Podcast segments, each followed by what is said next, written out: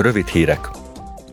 A holnapi plenáris ülésnapon a képviselők az aktuális ügyek mellett a decemberi uniós csúcs találkozó eredményeit készülnek megvitatni az Európai Bizottság elnökével, Ursula von der Leyennel és az Európai Tanács elnökével, Charles Michellel.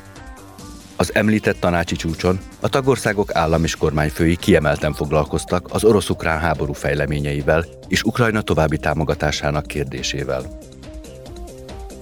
A képviselők holnap új alelnököt választanak a korrupciós botrányban érintett Eva Kaili helyett, akit a parlament még decemberben megfosztott tisztségétől. Mint ismeretes, a korábbi alelnökkel szemben pénzmosás és bűnszervezetben való részvétel alapos gyanúja merült fel. Strasbourgban a képviselők az Uber lobby tevékenységével kapcsolatos fejleményekről is egyeztetni fognak az Európai Bizottsággal és a tanácssal.